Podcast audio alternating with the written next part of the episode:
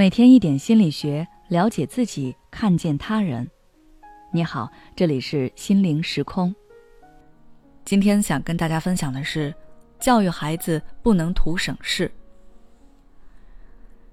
最近有不少家长来咨询孩子叛逆的问题，他们的孩子小的才九岁，大的已经高三了，都出现了对学习不感兴趣、不想上学、跟家长对着干、不听管的情况。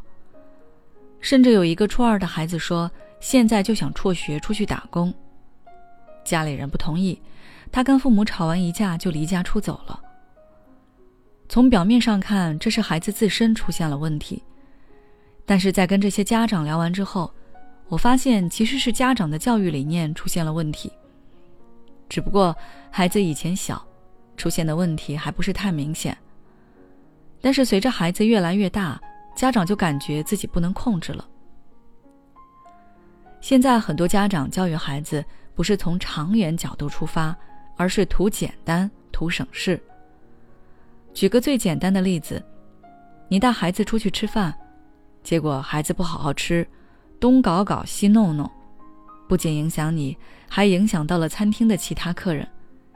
你说了两句“老实点，好好吃饭”，但是孩子不听。这时候，你可能很自然的就会把手机掏出来给孩子玩。当然，这一招确实很有效，孩子拿到手机就安安静静的看视频、看动画片了。你获得了安宁，其他人也不受打扰，好像这是一个一举多得的好方法。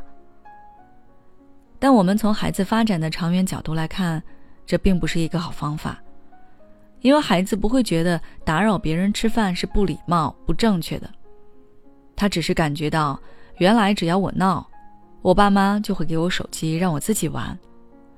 那他以后可能会一直重复出现这个行为，而你的教育、吓唬对他而言都会变得毫无效用。孩子是很聪明的，他会根据自己的行为结果以及你的反应来判断自己以后要怎么去做。再回头来说说一开头提到的孩子所谓叛逆的问题。孩子为什么对学习不感兴趣？是因为家长之前就没有培养过。来咨询的家长，有的是在外地打工，把孩子交给爷爷奶奶或者外公外婆来照顾，自己一年难得回去几次。还有的呢是忙于工作，有的是公司高层，有的是自己开店。有的是觉得自己要操持家里的各种事务，真的很忙，所以对于孩子的学习，虽然理智上知道自己该多费点心，但实际操作上做的是非常少的。把孩子丢给了父母，丢给了另一半，丢给了学校，丢给了辅导机构，甚至是丢给了电视、手机，自己陪伴和教育孩子的时间非常少。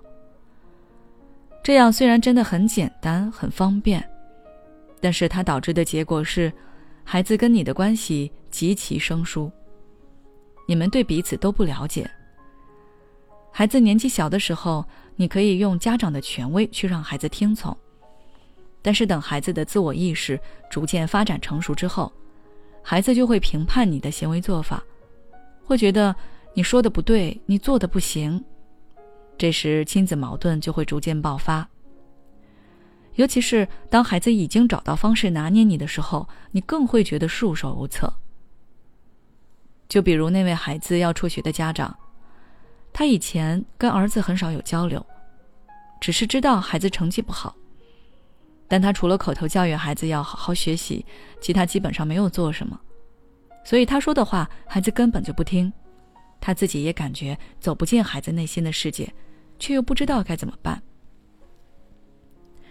其实遇到这类问题，家长要做的并不是让孩子爱上学习，或者不跟自己顶嘴，而是应该修复亲子关系，重新跟孩子建立链接，从改变自己的认知开始。